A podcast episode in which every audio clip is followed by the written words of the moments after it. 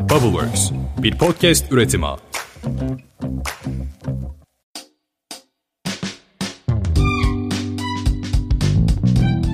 Selamlar, Podcast Boşları'na hoş geldiniz. Ben Seha. Ben de Atakan. Bubbleworks Media ve Active Ventures işbirliğiyle hayata geçirdiğimiz podcast serimizin 3. bölümüyle devam ediyoruz. Bu bölümde konuğumuz Active Ventures Servis Bankacılığı Direktörü Can Hitay.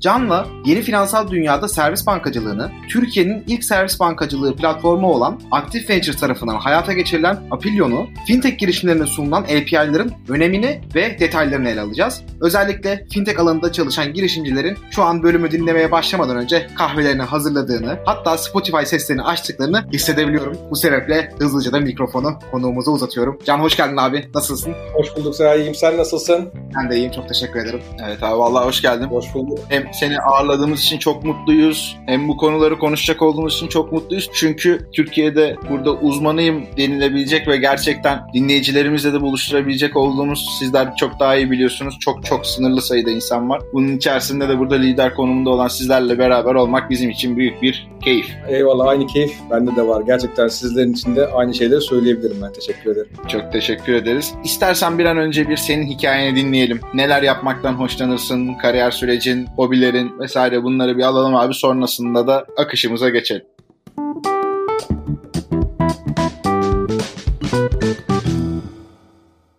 Can Hitay ben. Sizin de anons ettiğiniz gibi Active Ventures'ta servis bankacılığı direktörlüğü görevindeyim. Can Hitay 1985 İzmir doğumlu bir kız çocuğu babasıdır. İzmir Ekonomi Üniversitesi International Trade and Finance, yani Uluslararası Ticaret ve Finansman mezunudur. Ama abi burada İzmir İzmir, İzmir'de biliyorsun bir İzmir güzellemesi vardır. O İzmir güzellemesine hiç girmiyorum çünkü İzmir'in nüfusunu daha da arttırmak istemiyorum. Yani böyle İzmir güzellemesiyle İzmir nüfusunu patlattık. Orayı çok hızlı bitirelim. Biz de onlardanız abi bu arada. Yani benim annemle babam da tam klasik işte emekli olduktan sonra onlar da Seferihisar Sığaca yerleştiler. Çok iyi. Kusura bakma. Ya ama şöyle bir şey oldu abi. İzmir güzellemesi oldukça İzmir'in popülasyonu gitgide arttı. Biz gidemiyoruz artık İzmir'e yani. Hani öyle şey oldu. Tabii ki de baş tacı. Her zaman bütün İzmirlilerin dönmek istediği, İzmir İstanbul'a gelip de ya da işte farklı illere gidip İzmir'e geri dönemediği bir hikayesi var biliyorsun. İşte bu hikayeyi daha da hard code God almış olduk yani. Aynen. 2011 senesinde ben İstanbul'a geldim İzmir'den. Profesyonel hayatıma başladım. Finans sektörüyle başladım. Finans sektörün de yani bana göre yani bilmiyorum ama çoğu insan da bunu teyit edecektir. En zorları olan factoringle başladım. Yani bir para satma hikayesi, risk yönetme hikayesiyle başladım abi işe. Orada başladığın zaman da bütün sektörleri görüyorsun. Çünkü herkesin eline bir çek geçiyor ve o çeki önceden alıp bozdurup işte finansını düzenlemek istiyor. Bu noktada gerçekten çok zorlu ama çok öğretici yani özellikle üniversite gibi iş hayatı için bir meslek dalı ama çok böyle benim hedeflerimde değil de bilişim üzerine gitmeyi hedefliyordum ve faktörlükten sonra aslında 2-2,5 sene bilişim hizmetlerine çalıştım. Ondan sonrasında yine finans.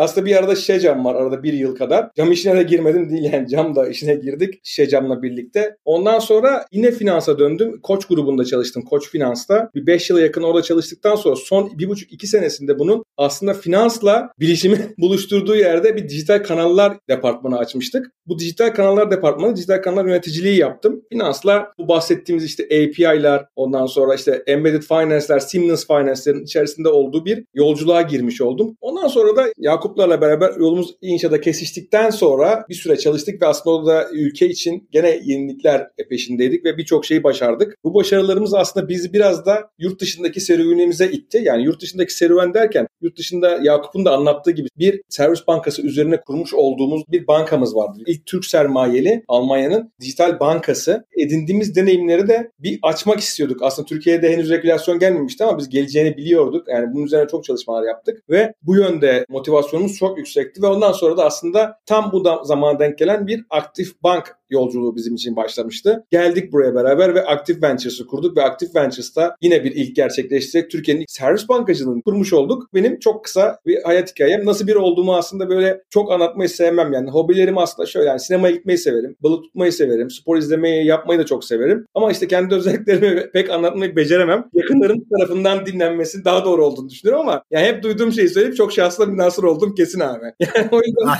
benden dinlemeniz çok keyif vermeyecektir. Yani arkamdan goy goy dedikoduyla çok daha güzel öğrenirsiniz bunu. tamam sana bir tane hemen backup bölümü yapalım abi bu sefer. Aile üyeleri ve dostların konuk olduğu Can İtay'ı onlardan dinleyelim. Çok spin-off çıkar. Güzel süper. Bu arada aslında klasik böyle sağlam bir İzmirli hobisidir aynı zamanda balıkçılık işi. Oraya da hemen bir selam vermiş olalım. Eyvallah. Şimdi abi burada girecek olduğumuz işte önemli konular var. Apilyon'a falan değineceğiz. Başka e, önemli akışlar da var ama her şeyin öncesinde bu servis bankacılığı aslında oldukça yeni bir konu. Bunun iyi bir şekilde anlaşılabilmesi için bundan sonraki akışta yer alan soruların ve anlatımlarında bir burayı bir açabilirsen öncelikle servis bankacılığı nedir diyelim. Onunla devam edelim. Evet, gerçekten derin bir konu. Ama basit anlatımıyla aslında servis bankacılığı bir bankanın yeteneklerini düşünün. Bütün yetenekleri yani hesap açma, dolar al saat, altın al saat, ondan sonra EFT, havale. Bir bankanın bütün yeteneklerini düşünün sigortasına kadar. Bunları bir API'ler dizisiyle bir sandbox ortamında API'ler dizisiyle yani aslında teknoloji tarafa girdik. Yani çok oraya girmek istemiyorum. Teknolojileriyle birlikte bir arayüze, bir uygulamaya vermesi anlamına geliyor servis bankacılığı ve Türkiye'deki regülasyonu 2021 Aralık ayında BDK tarafından yayınlandı. Servis bankacılığı sayesinde de önümüzdeki dönemde küçük küçük çok banka göreceğiz Türkiye'de. Aslında adına banka diyemeyecekler servis bankasına bağlananlar ama bankacılık hizmetleri verebilecekler. Bazıları belli servisleri verecekler. Sadece dolar alsat, altın alsatı verecek mesela. Bazıları da bütün bankacılık hizmetlerini verecekler. Aslında bir banka gibi hareket edebilecekler. Finans dünyasında yeni oyuncular haline gelecek diye düşünüyorum ben servis bankacılığı aslında en basit tanımıyla bu. Anladım. Peki abi sadece orada şeyi merak ettim. Buradaki oyuncular dediğimiz kişiler, kurumlar böyle yeni büyük ölçekli kurumların aslında kendi içindeki departmanı veya yeni birimleri tarzındaki yapılar mı yoksa biraz daha böyle girişimler, fintech ekosistemi gibi mi düşünün? Yani aslında girişimler de bunun hali hazırda içerisinde olacak. Nasıl anlatabilirim? Yani en sevdiğin uygulama içerisinde bankacılık yaptığını düşün. Hali hazırda kullandığın. Yani bunun aslında net bir skop yok. Yani bu alır bunu, bu kullanır diyebileceğim bir şey yok. Bizim çalıştığımız bir lojistik firması var. Türkiye'nin en büyük şirketlerinin birinin altyapısını veriyor. Adam kendi bankasını kuracak şimdi bizimle beraber. Öyle düşünebilirsin. Hmm. Yani kendi çalışanlarına ve iş ortaklarına bütün işlemlerini yapabileceği kendi bankasını kuruyor bizim üzerimizden. Bir uygulama geliştirmek. Buna arayüz diyoruz. Bir arayüz geliştirmek bu servisler almak için yeterli aslında. Anladım. Ve böylece aslında kendi bütün o ödeme sistemini ve belki işte takibini oradan yürütebiliyor. Bu kısım herhalde var diye anlıyorum. Çalışanlarına kendi kartını verdiğini düşün. Anladım. Çok enteresan yerlere gidebilecek şeyler var ya. Tamamen hayal gücüyle sınırlı. Valla bayağı enteresan bir dünya bizi bekliyor o zaman bu sunduğunuz teknoloji sayesinde. Evet evet gerçekten öyle. Peki abi bir şey soracağım bir de. Bir açık bankacılığa iyi kötü aşinaydık. Bu servis bankacılığıyla da biraz karıştırılabilecek bir şey gibi geliyor bana ama doğru muyum bilmiyorum. Ya abi şimdi burada çok da şey yapma ya spekülasyon da yapmak istemiyorum ama bankalar bile karıştırıyor bu. tamam. Bizim karıştırmamız oldukça doğal o Çok zaman. doğal biz bile karıştırdık. Biz 2017'de Servis Bankası'na bağlandık. 2017'de kurduk inşayı ama biz bile aslında bazı durumlarda karıştırdık. Çünkü açık bankacılık terimi biraz daha buraya itiyor. Yani aslında o açık bankacılık terimi itiyor. Açık bankacılık servis bankacılığının minicik bir parçası. Yani tabii ki açık bankacılık da bir devrim bu arada. Yani Merkez Bankası'nın çıkarttığı bir tebliğ açık bankacılık. Bu tebliğle beraber data kişinin kendisinin dedi Merkez Bankası. Yani artık hani biliyorsun bankalar övünür. Benim bu kadar datam var. Sadece bankalar değil yani teknoloji şirketleri de benim şu kadar datam var, bu kadar datam var. Abi sen artık data senin izin verdiğin yere veriyorsun datanı ve işleyebiliyorlar. Şöyle düşün. Gene en sevdiğin uygulama örnek vereyim. En sevdiğin uygulamaya girip bütün banka hesaplarını takip edebiliyorsun. Açık bankacılık yeteneğiyle ve o hesapları takip edebildiğin gibi de tetikleyebiliyorsun. Yani para gönderip de alabiliyorsun. Açık bankacılık dediğim gibi servis bankasının küçük bir parçası olabilir. Ama bu da devrimsel. Anladım abi süper. Şimdi burada temel bir altyapıyı aldık birazcık doygunlaştık diye burada düşünüyorum ama tabii ki işin çok ciddi bir derinliği olduğu aşikar. Hem teknik olarak hem kullanım alanları hem iş modeli olarak ama artık bunun nasıl sunulacak olduğuna geçelim istiyoruz. Oldukça da heyecanlıyız o kısım için. Biraz Apilyon tarafından bahsedelim. Bu platform, bu servis aslında kimin hangi problemini nasıl çözüyor abi? Finansal hizmetler sunmak isteyen, ister startup olsun, ister olgunluğa ulaşmış kurumsal şirketler. Demin bahsettiğim gibi aslında bu hani lojistik firması belki Türkiye'nin en büyük firmalarından bir tanesi. Her türlü firmaya banka kurabilme yeteneğini veriyor. Finansal hizmetler sunmak çok basitleşiyor. Bu problemi çok güzel çözüyor. Daha önce kayboluyor daha bu hizmet vermek isteyenler. Biz iki yıl pazara çıkamayan startuplar biliyoruz. Sadece finansal hizmetler vermek istedikleri için. Çünkü bir bankaya gittiğin zaman sandbox ortamı dediğimiz bir yer var. Oraya girdiğin zaman işte üye olması, oradan hangi API'nin dokümantasyon çok önemli bir yazılımcı için dinleyenler mutlaka olacaktır. Ben teknik bir değilim ama teknik ekiple bir arada haşır bir küçük ve kendimi anlatacak kadar biliyorum. Ondan sonra hani o noktada bunun çok dokümantasyon çok önemli olması lazım. Yani aslında kekin tarifini veriyorsun burada. o tarifi verirken de aslında o mikserin ne kadar hızlı dönmesine gerektiğine kadar yazman gerekiyor dokümantasyonda. Hani bu da teknik olmayan tabiriyle böyle anlaşılabilir diliyle böyle biz o dokümantasyonla da o problemlerin entegrasyon problemlerini de çözüyor. Ve müşterilerine güzelce bir hizmet sunmuş oluyor kurumsal veya startuplar diyebiliriz. Anladım. Onlar için aslında regülasyon tarafında da ciddi bir çözüm sunuyor öyle değil mi? Tabii ki de ya artık lisans alma yolculuğu da çok zor. Yani şimdi belli lisanslar var. İşte e-para ödeme lisansı, ondan sonra işte bankacılık kendi içinde ayrılıyor. Yatırım, katılım, işte konvansiyonel bankalar. İşte şimdi yeni çıkan tebliğle beraber dijital yani sadece servis bankası çıkmadı. Dijital banka lisansları da çıkmaya başladı ama abi burada isterler inanılmaz. Günümüzün önemli şeyinden para. 1,5 milyar TL para gerekiyor şu an bir dijital banka kurmak için ki 500 milyon TL de bir yatırım bankası kurmak için isteniyor yani yanlış hatırlamıyorsam. Yani ciddi rakamlar baştan gerekiyor derken bu bizim sadece capex dediğimiz yani sadece başlangıç için ayrılması gereken para. Ondan sonra bir ekip kurmak, işte data center'ı, IT yani teknik yeterlilikler, regülasyona uyum süreçleri çok ciddi. Abi hiçbir şekilde bu sürece girmeden tertemiz hani sürtünmesiz denir ya sürtünmesiz bir şekilde bu bütün görevleri bankaya bırakıyorsun. Tabii ki de bir arayüzün belli başlı bankacılık hizmetleri verecek sonuçta. Belli başlı yetenekleri olması gerekiyor. Önüne gelen bu hizmeti veremeyecek her zaman ama şöyle diyebiliriz. Buna göre çok daha minör isteklerde, çok daha minör gerekliliklerle bir bankacılık hizmeti verebilecek. Bu baş ağrısı olmayacak yani bir yıl beklemeyecek, gelecek. Kendi hızı nasılsa bizim entegrasyon yani entegrasyonlar şöyle plug and play şeklinde diyoruz biz. Alıp tak ve kullan şeklinde yapacak. Yani bizim hazır şu an için. Birazdan bahsederiz biraz daha derinlemesine. Kendi yeteneği, ITSL yeteneği ne kadar hızlıysa o kadar hızlı pazara çıkabilecek. Anladım abi süper. Aslında bizim de Goyin tarafında inovasyon danışmanlığı verdiğimiz çeşitli startuplarda veya kurum içi girişimlerde hep karşılaştığımız bir konu vardı. O yüzden de sordum bunu. Fintech alanına dokunan bir girişim olduğu an hemen orada işte ya kurumun ya da o girişimin avukatları gelip şunu yapamazsınız, bunu yapamazsınız, o olmaz, bu olmaz. Neredeyse girişim çıkmadan battı konumuna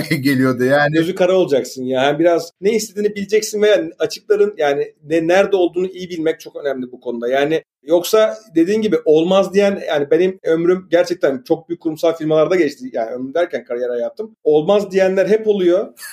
Bunu nasıl geçmen gerektiğini artık öğreniyorsun belli bir süre sonra ve o ekip işi oluyor. Ekip beraberse abi yıkamayacağı duvar yok. Abi yüzde yüz katılıyorum. Bunu aslında diğer bölümlerde de konuştuk. Takımın önemi ve yapılacak iş arasındaki uyum. Yani onların kendi içindeki koordinasyon ve o koordinasyon o işle olan uyumu çok çok önemli bir şey o hakimiyet. Bizim bir motivasyonumuz var. Yani ülkenin fintechleri gerçekten bizim fintechlerimiz daha iyisini hak ediyor. Bizim aslında sunumlarımızda da yazar. Yani ülkenin fintechleri gerçekten daha iyisini hak ediyor ve biz bunun nasıl yapılacağını yurt dışında deneyimledik. Yani bu işin nasıl daha iyi yapılacağını. Ülkemizde biz bunu ilk yapmamız gerekiyor dedik. Yani bunu bizim ilk yapmamız gerekiyor. Bu servis bankasına fintech enabler dediğimiz olguyu ilk bizim yapmamız lazım dedik ve aslında bu da bizim büyük bir motivasyonumuz oldu. Bunu ekleyebilirim. Anladım abi süper. Burada bir yandan da bayağı farklı şeyler öğreniyoruz. Siyah ile ben için de bayağı besleyici oluyor. Çeşitli fintech girişimleriyle falan yan yana gelmişliğimiz var. İşte çeşitli kurumlarda dediğim gibi bunları görüyoruz ama burada finans sektörü için bunun tam olarak böyle neden önemli olduğu bir yandan da acaba ülkemizde ve dünyada nasıl diye de böyle merak etmeden kendimizi tutamıyoruz. Rekabet ne durumda? Bu tarz örnekler var mı? Varsa onlar nasıl konumlanıyor gibi şöyle bir genel bir yorum da alırsak süper olur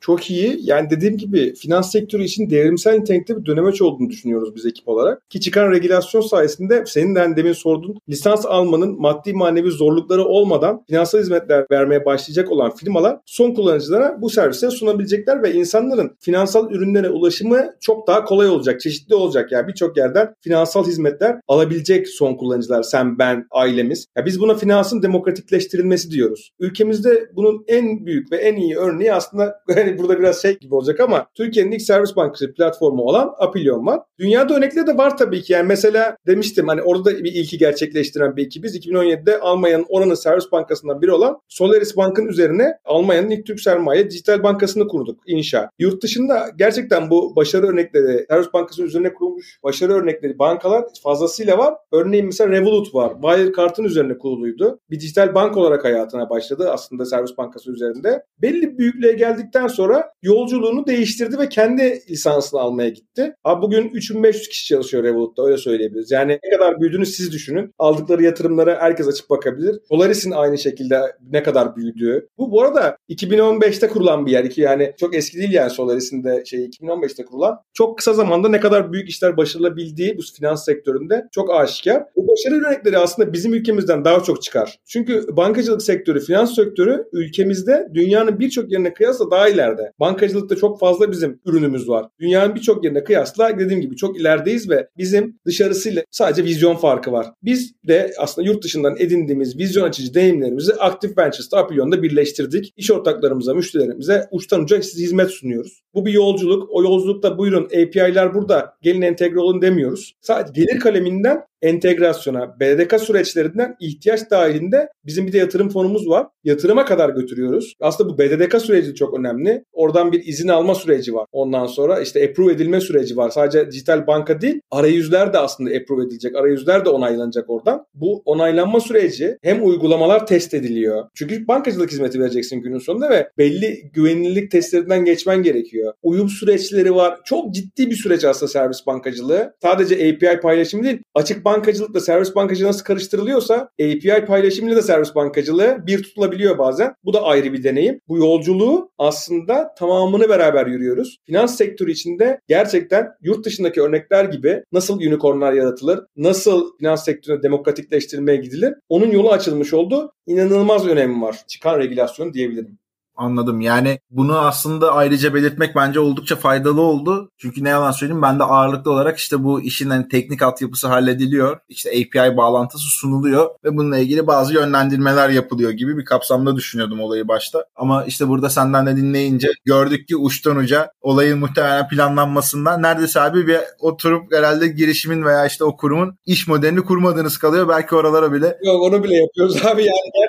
gelir modeli diyorum ya gelir modeline beraber belirliyoruz. Yani pazarı nasıl çıkacak? Ya gerektiği yerde bizim bütün departmanlarımız onların departmanıymış gibi çalışıp ürünü çıkartmaya çalışıyoruz. Biz yurt dışında biraz da acı çektik bu konuda aslında. Ve yurt içindeki girişimlerin, fintechlerin, fintech olmak isteyen kurumsal şirketlerin nasıl acılar çektiğini de biliyoruz. Biz o acıları yaşatmamak adına elimizden geleni yapıyoruz. Aslında Venture Builder kasları burada da yoğun bir şekilde çalışıyor yani gördüğümüz evet, kadarıyla. Aynen öyle aynen. İnşa edici da var abi. Abi güzel süper ya. Burada gerçekten bir fintech girişimcisi olarak sunulan birçok avantaj var. Ben aynı zamanda da odağımın çok büyük bir kısmını kendi ürünüme, kendi problemime odaklayabiliyorum. Regülatif sorunlarla uğraşmıyorum gibi bir inanılmaz bir değer önerisi var. Burada bize dinleyen girişimciler mutlaka olacaktır ve ulaşacaklardır. Apilon'u kullanmak isteyen bir fintech girişimi Apilon'a geldiği zaman nasıl bir süreç işliyor? Nasıl seçiyorsunuz? Buradaki hizmet durumunu biraz daha açabilir misiniz? Tabii ki açarım. Şöyle bir sorularla başlıyoruz. İlk sorularla tespit etmek gerekiyor en doğru ihtiyacı. Bu çok kritik. İşbirliği yaptığımız firmaların müşterine en doğru servisi öncelikli sunmaları hem onların müşterini mutlu edecek. Dolayısıyla bu hizmeti verecek olan firma da mutlu olacak. Yani o önceliği saptağımız için gerekli doğru sorularımız, doğru setlerimiz var. Bunları belirliyoruz ve karşı tarafın yeteneklerine bakıyoruz. Bu işi kaldırabilir mi ya da bu işi götürebilir mi? Bizim yeteneklerimizin olduğu bir menü var. Apillion.io'da Sandbox'ımız da mevcut. Ama teknik olmadan da ihtiyaçları belirleyeceğimiz birkaç tane toplantı yaptıktan sonra aslında bu iş ortaya çıkıyor ve sonrasında haftalık workshoplar yapıyoruz. Bizim IT ekibimiz entegrasyon sürecini yönetiyor aslında, lead ediyor bir yandan da. Sonra eğer firmanın eklemek istediği bir entegrasyon varsa oraya geçiyor. Yani örneğin fatura ödeme bir entegrasyon oluyor mesela. O entegrasyon bittikten sonra işte diyoruz ki uluslararası para transferi işte entegre edilebiliyor. Ondan sonra işte dolar alsat altın alsat FX platformumuz entegre. Onu bir sıraya koyuyoruz ki bunun doğru sıraya çıkması çok önemli. Yanlış yere koyarsan yani hiçbir şekilde müşteri kitlesinin istemediği bir ürünü önceden orada sergilersen koyarsan hiçbir anlam ifade etmeyecektir diye düşünüyoruz. Aslında girişimlere sunduğumuz kadar burada son kullanıcıya da güzel fırsatlar sunuyoruz. Günlük kullandığın Lovemart diye tabir ettiğimiz biliyorsun hani uygulamalar vardı. Bu uygulamanın içine girdiğin zaman banka hesabını açabildiğini, bu hesaba bağlı bir kart yaratabildiğini, sanal kart yaratabildiğini, işte bu değerli madenleri alıp sattığını, kredi çekebildiğini, sigorta yapabildiğini düşünsene. Yani günlük kullandığın bir uygulamadan bahsediyorum. Ya bu senin için de çok iyi bir deneyim. Hala o uygulamadasın. Başka yere gitmiyorsun. Bu uygulama çok önemli. Yani aslında biz çalıştığımız firmalara sunduğumuz kadar çalıştığımız firmalar üzerinden de son kullanıcılara bu deneyimi sunuyoruz.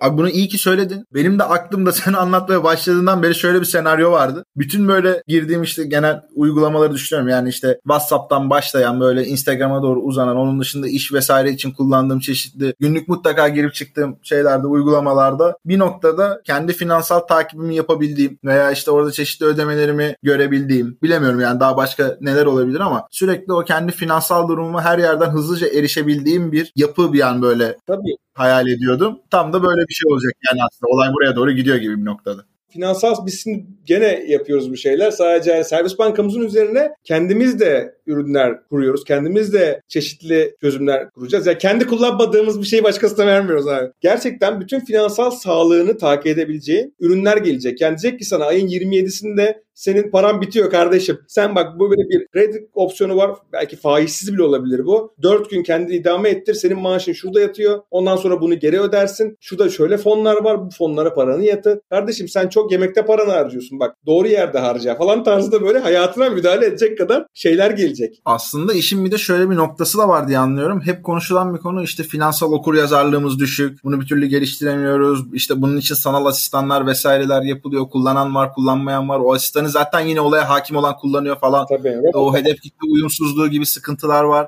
Bir yandan genç neslin hatta daha böyle ortaokul yaşlarından itibaren yani biraz işte çocuğun elinde kartın ufak ufak geçmeye başladığı veya oyunlar için alışverişler yapmaya başladığı noktada da olayların çok daha belki kontrollü ve bir yandan da erişilebilirliğinin de yüksek olduğu bir noktaya da götürme potansiyeli de var gibi duruyor. Bu alanda da çok girişim örneğiyle de karşılaşıyoruz yani. Hep böyle ayrı ayrı denemeler yapılıyor ve biraz önce aslında bahsettiğim o regülatif problemleri yaşayanlar da hep benim daha önce buralarda denk geldiğim ekiplerden olan kişiler. ben onlara bu bölümü bir atarım yani. Bir dinlesinler burada işlerini yeniden ayağa kaldırma fırsatları ciddi Tabii bir ki. şekilde varmış. Tabii ki abi. Seve seve biz de bekliyoruz. Buyursun gelsinler abi. Yani bu bir satış şey değil. Bizim gerçekten hani el ele yürüdüğümüz çok arkadaşımız var. Hani herhangi bir maddi kaygı gütmeden. Çünkü biz bu işi boşuna söylemiyoruz abi. Bu ülkenin fintechleri gerçekten daha iyisini hak ediyor derken gerçekten hiçbir şekilde maddi kaygı gütmeden beraber bir şeyler ortaya çıkartmaya çalıştığımız tabii ki de bu şey değil, hayır kurumu değil ama ülkenin kalkınmasına yardım edecek gerçekten çok iyi acıları çözen, çok böyle kuytu köşede kimsenin fark etmediği, ortak o kadar alışmış ki o yaraya, o acıya, fark etmediği acıyı bile çözen yeni girişimler var. Onlarla birlikte yolculuğumuz da var bizim yani. Bekleriz her zaman. Süper. O zaman abi bir tane son bir şey de sormak istiyorum. Burada sizin gelir modeliniz neye dayanıyor peki? Aslında servis bankacılığında genelde yurt dışındaki tecrübelerimizi söyleyeyim sana. E, biz çünkü burada bu işi lead ediyoruz. Yani burada biraz daha biz de belirleyeceğiz pazarı. Yurt dışında bir girişte belli bir ücret ödüyorsun. Aslında o ciddi bir ücret. Sonra da aylık bakım masrafları falan tarzı olur ya böyle. Onun gibi bir ödeme yapıyorsun. Bir de transaction based olan maliyetlerini yansıtıyor servis bankası. Bizim tam olarak öyle değil. Biz sadece girişte yurt dışındakinin neredeyse beşte biri rakamında bir fiyatla bu işi başlatıyoruz. Ve gene maliyetlerimizi maliyet seviyesinde çekip karşı tarafa yansıtıyoruz ki bizim bu verdiğimiz maliyet seviyesi aslında maliyet ve gelir tablosu, gelir tablosu diyorum. Çünkü gerçekten bir gelir tablosu oluyor. Maliyet değil. Onun üzerine de kendisi belirli bir rakam belirleyip müşterine yansıtıyor. Durum bundan ibaret aslında biraz daha hani böyle ülkede biraz daha oturtma gerektiği için bu konsepti biz de orada çok böyle hardcore baskımız yok yani bu kadar para kazanalım şuradan girelim. Bizim sadece şu an için en büyük motivasyonumuz ülkede bu konsepti oturtmak. Süper harika. Ya gerçekten girişimci bir ekip olduğunuz için bunun da faydasını hem girişimlere uyguluyorsunuz hem de ürüne uyguluyorsunuz. Evet. İnanılmazmış. Burada şirketler, girişimler, Apilon'u kullanacak olan kurumlardan nasıl bir reaksiyon alıyorsunuz? Şu ana kadarki yaptığınız çalışmalarda onların tepkileri neler? O taraftan da biraz bilgi alabilir miyiz? Ve gelecek fazlarda da böyle nasıl bir gelişme hedefliyorsunuz? Şöyle servis bankacılığının geleceğini söyleyeyim. Sonra bizim geleceğimizi ne yapacağımızı biraz söyleyebilirim. Ve Apilon nasıl reaksiyon oluyor onu da gireyim. Yani servis bankacılığının geleceğinde şöyle bir şey var. Konvansiyonel bankaların e, fırsatı tam anlamıyla sezebildiklerini düşünmüyorum şu an. Yani bu benim kendi görüşüm Can Hitay olarak. Tabii bir iki bankayı bunun dışında bırakabiliriz. Bir de şöyle farklı bir uzmanlık alanı isteyen bir süreç. Biraz onu deneyimlemek gerekiyor. Bu bir süreç çünkü API paylaşımından ibaret değil biliyorsun hani söylemiştim. API paylaşımından ibaret bir dava olsa al abi tak ve kullan tarzında bir şey olurdu. Plug and play bir yapı olur. Keşke öyle olsaydı ama öyle değil. Biz de bayağı burada saçlarımız olsaydı beyazlardı. Seha da aynı dertten muzdarip abi. Saçını beyazlatamıyordu. Yazlatıyor da gözükmüyor.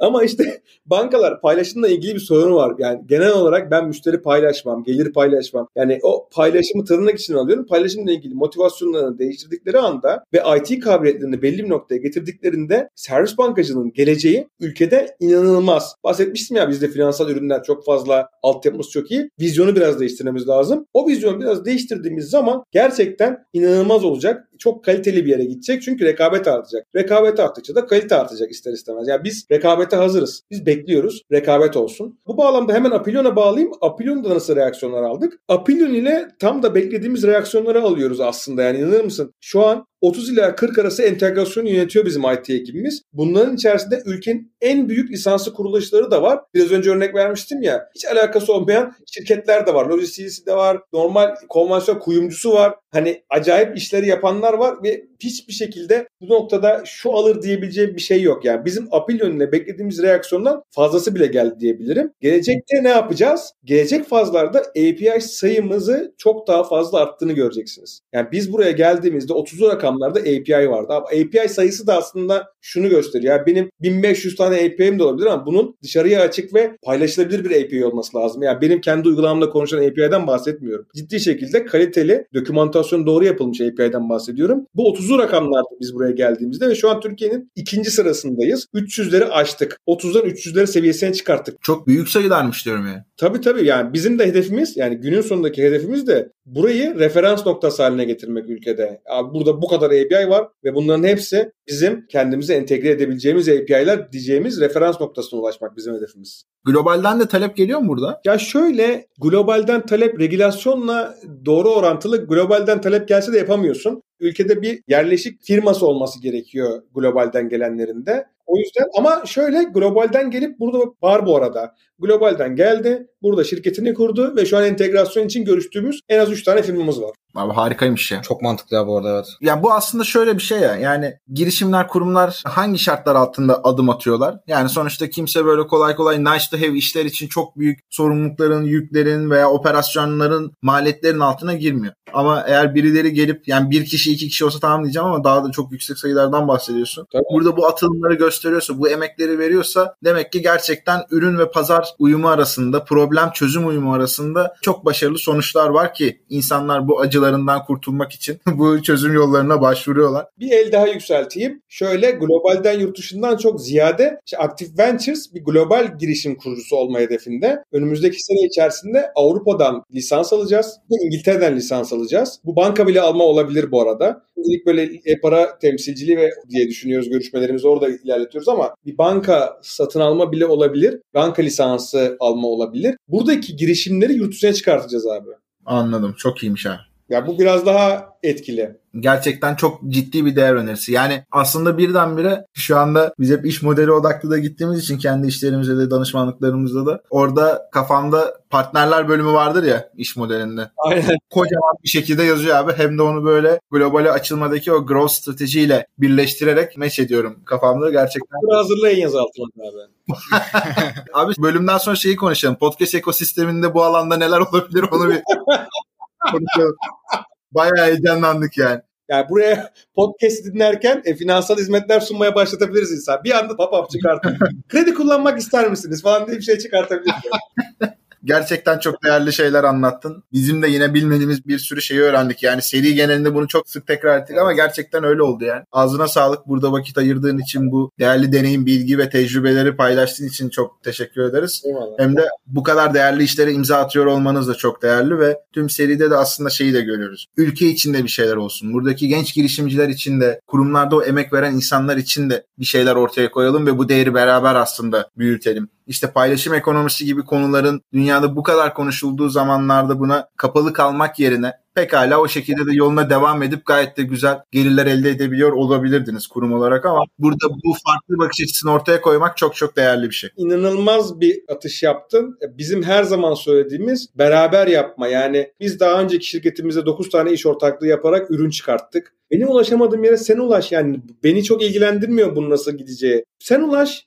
Benim ürünümü sen götür. Yani sen de hakkını kazan, ben de kazanayım ve günün sonundaki son kullanıcı da o e, hizmete hızlı ulaşabilsin. Kim daha iyi götürebiliyorsa götürsün. Bizim umurumuzda değil açıkçası. Anlıyorum abi. Kesinlikle çok da değerli bir bakış açısı. Bölümün de aslında sonuna doğru geliyoruz. Böyle son olarak eklemek istediğin, toparlamak istediğin, altını çizmek istediğin şeyler varsa onları alabiliriz abi. Ha şöyle aslında dedim ya app araların ya da işte bu lisanslı kuruluşların hali hazırdaki fintechlerin bankacılık kabiliyetlerini bu servislerle kuvvetlendirmeleri çok sürpriz olmadı. Bunu çok bekliyorduk ama vizyon sahibi, firma sahipleri ya da üst düzey yöneticileri girişimleri fintechleştirmeye gelmeleri gerçekten çok güzel. Biz her seferinde çok seviniyoruz. İnanılmaz hoşumuza gidiyor böyle çevirmek onları fintech'e. Hazır olsun abi herkes minik minik bankalar geliyor. Vaziyet alın ortalık karışacak. Abi, herkes hazır olsun. Aynen. Herkes hazır olsun abi. Süper harika. Ya çok teşekkür ederiz gerçekten. Podcast Boş İşler'de işte son iki sorumuzda hep konuklarımızdan dinleyicilerimize aldığımız sorular oluyor. Burada dinleyicilerimize tavsiye edebileceğiniz bir hobi olabilir, metodoloji olabilir, kitap olabilir, podcast olabilir, film olabilir. Ne önerirsiniz? Bunu merak ediyorum. Şimdi gülme geldi. Bizim ekibin Balık. balık var abi aynen abi onu geleceğim. O net. Yani o hakikaten İzmir öneriyorum falan. İzmir yapamıyorum. Güzelleme de yapmıyorum ama balık bu arada çok önemli. Çünkü o tamamen böyle beyni boşalttığın ve bir yere odaklandığın. Yani tutamasan bile belli bir süre vakit geçirebildiğin bir şey. En azından denizdesin abi yani. Hani o bile yeterli. Benim için çok farklı bir yer. Oraya gelirim ama bizim başka şey kitap dedin ya. Bizim ekibin eminim bugün hani 16 kişiydi çağır. Hepsi şey diyecek. Abi kitap okumaya yoğun gündemden vakit bulamıyorum. Yani böyle bir şey çıkacak ve artık biz telif isteyeceğiz. Bir storytel çok dinliyoruz abi. Belli bir şey yapacağız bu noktada. Artık kendilerinden bedava üyelik falan istememiz lazım. Bunu hep çünkü söylüyoruz. Storytel'den açıyorum abi sabah işe gelirken ya da akşam işten eve dönerken. O şekilde ancak bu eksikliği giderebiliyorum. Hani onun dışında da film için ayrı bir podcast'i yaparsanız seve seve katılıp çok uzun süreler film konuşmak isterim. Öyle mi? Çok iyi ya. Tabii tabii. O konuda çünkü şöyle söyleyeyim. Ben daha okuma yazma bilmediğim zamanlarda sinema alışkanlığı ailesi tarafından oturtulmuş bir bireyim abi. Yani daha okuma yazma bilmiyordum. Annem beni sinemaya götürüyordu. Yanından ne diyorlar diye tek tek bana söylüyordu kadıncağız. Hani sinemaya, sinemada izlemeye alışan insanlardanım ve gerçekten film konusunda köşe yazarı değilim, eleştirmen değilim ama hani çok seviyorum ama genelde hani şu filmi izlesinler kardeşim hayatları değişecek tarzı bir şey. Benim film şeyimde bilim kurgu ve hani böyle aksiyon ekseninde çünkü abi hayat yeterince dramatik. Yani o tarafları çok görmeyi sevmiyorum ama çok kült olduğu sürece gerçekten hani izlerim. Kült filmler işte Schindler List izlersin işte ya çizgili pijamalı çocuğu seyredersin üzülürsün sonunda ağlarsın işte bir yeşil yol hani izlersin ama çok kült olmadığı sürece biraz dramdan uzak duruyorum diyebilirim filmde de. Abi ben fantastik bazı filmlerde de ağlıyorum ya. Onlar da artık bir duygusal oluyor. Bilim kurgularda falan. Abi işte Çok şeyli bir seviye çok önemli abi. Kaçırdığın zaman olmuyor. Evet. Dizi izlemek işte sevdiğim şeyler abi. Yani o kaliteli de bir şey izlemek istiyorsun. Ama onlar da bitiyor abi. Artık biz de buradan yapımcılara sesleniyoruz. Güzel film güzel film bekliyoruz abi. Neyse Constantine 2 geliyormuş. Onu da bekliyorum mesela. Abi vallahi güzel. Bizim bir tane bir böyle bu sinema ve tiyatro evrenine aslında dokunan bir içerik geliştirme fikrimiz vardı. Bir hostumuz da var aslında aday. Planlamasını tam yapamadık ama oraya konuk olarak yazdım seni. Eyvallah abi yaz ciddi söylüyorum. Şöyle bilmediğim yer çok entelektüel seviyesi. Nasıl ne tadında Amaros Peros izliyoruz abi. Hani o tarz değilse böyle kısa film festivallerinde geçen gün falan hani Yok yok. ise eyvallah seve seve katılırım. Eyvallah. Vallahi teşekkür ederiz. Buradaki işin bu farklı yanlarını dinlemek, bu neşeli sohbeti yapmak. Bir yandan da şöyle bir şey var. Gerçekten zor bir konuyu da konuşuyoruz ya aslında. Yani anlatması zor. Siz olayın öncüleri olarak zaten yeni keşfeden ve olayı günden güne geliştiren kişilersiniz. Pek çok kişi ilk defa duyuyor. Nereden baksan iki veya üç tane sürekli aslında karışan noktadan bahsedildi falan. Onu böyle neşeli, keyifli bir şekilde anlattığın için vallahi çok teşekkür ederiz. Bizim için de çok değerli oldu. Sizin enerjinizden abi gerçekten hiç düşmüyor Evet, sesim. Yani helal olsun. Evet. Karşılıklı abi çok sağ ol. Şimdi burada bütün dinleyicilerimiz biliyor her bölümün sonunda da ısrarla yılmadan da söylüyoruz. Biz bu işe girişimcilik boş iştir diyerek aslında bizim çevremizden gelen tepkileri nazire yapma amacıyla başladık ve işte bugün sizin gibi değerli konuklar ve kurumlarla ve dinleyicilerimizle bir araya gelebildiğimiz noktalara kadar da geldi. Dolayısıyla diyoruz ki o kadar da boş işler değilmiş aslında ama o nazireye devam etmeyi de seviyoruz. Senin için girişimcilik nedir? Orada o nokta noktayı nasıl doldurursun? Abi bak hep film dedik. Şimdi bir oyundan sana örnek vereyim. Assassin's Creed oynamışsınızdır diye düşünüyorum. Hani bilmiyorum ama oyundan aranız nasıl? Aşinayım diyelim. Tamam. Yani şöyle orada bir şey var aslında. Bir leap of faith dedikleri bir şey var. İnanç atlayışı. Aslında girişim bence bir inanç atlayışı abi. Ama o atlayışı hem inançla yapman gerekiyor ve becerinle yapman gerekiyor. Ve onu yaparsan da günün sonunda başarılı oluyorsun. Yani o inanç atlayışıdır benim için. Kesinlikle. Valla abi çok güzel bir bağlama oldu yine ya. Bunu herhalde yine bütün bölümlerde söylemek zorunda kalacağız Siyah ile beraber. Bu Active Ventures ekibinin ciddi bir hitabet gücü var. Hatiplik eğitimi aldım. Ne yapıyorum? Ee, herkes kendi hayatındaki önemli noktalara göre öyle güzel yerlerden bağlıyor ki yani Yakup abiyle başlayan bu konu eminim Furkan'da da öyle olacak. Ağzınıza sağlık yani çok çok teşekkür ederiz. Daha diyecek bir şeyimiz yok ya. Çok keyifli diye. Benim için çok keyifli. Dönüp şimdi toplantılara girmek benim için çok üzücü olacak abi. Yaptığımız işi bu arada gerçekten severek yapıyoruz. Hani bizim günümüzün ben bazen söylüyorum Yakup da kızıyor. %50'si goy goyla geçiyor yani. Hem bu işe gelmeyi de sevdiriyorsun sana. Hem de yaptığımız işler de gerçekten extraordinary işler. Yani hani bir memur değiliz. Bir yer bizim alt üst ilişkimiz yoktur. Kapılarımız açıktır. Beraber bir çözüm yapar, yaratırız. Mutsuzsa birisi beraber oturur konuşuruz. Arkadaşın ötesindeyiz. Çünkü abi ailenden daha çok burada birbirini görüyorsun. Ve yaptığın şeyi çok zevkli yapman gerekiyor. Bizim için işten önce hani biz iş görüşmelerinde şeylerde şeye bakmayız. İşi biliyor mu? Tabii ki de bakarız ama günün sonunda iyi birisi mi ve ekip uyumlu çalışabilir mi diye bakarız ilk önce. En kritik şeyimiz odur. O da bu harmoniyi sağlıyor. O yüzden işte birbirine benzeyen insanlarla bir aradayız. Süper. Gerçekten çok teşekkür ederiz. Zaten o bütün ekibin de enerjisi hissediliyor. İyi insanlar olduğunuz ve işinizde çıktılarda inanılmaz önemli bizim için. Çok teşekkür ederiz. Active Ventures ve Bubbleworks Medya'nın işbirliğiyle sunulan podcast serimizin 3. bölümünün sonuna geldik. Önümüzdeki bölümlerde görüşmek üzere. Kendinize çok iyi bakın. Görüşmek üzere. Sağlıklı günler herkese.